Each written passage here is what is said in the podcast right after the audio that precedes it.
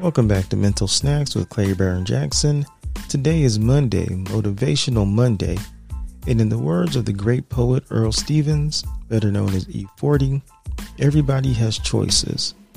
So today, I choose to live by choice, not by chance, to be motivated, not manipulated, to be useful, not used, to make changes, not excuses, to excel, not compete. I choose self esteem, not self pity. I choose to listen to my inner voice, not the random opinions of others.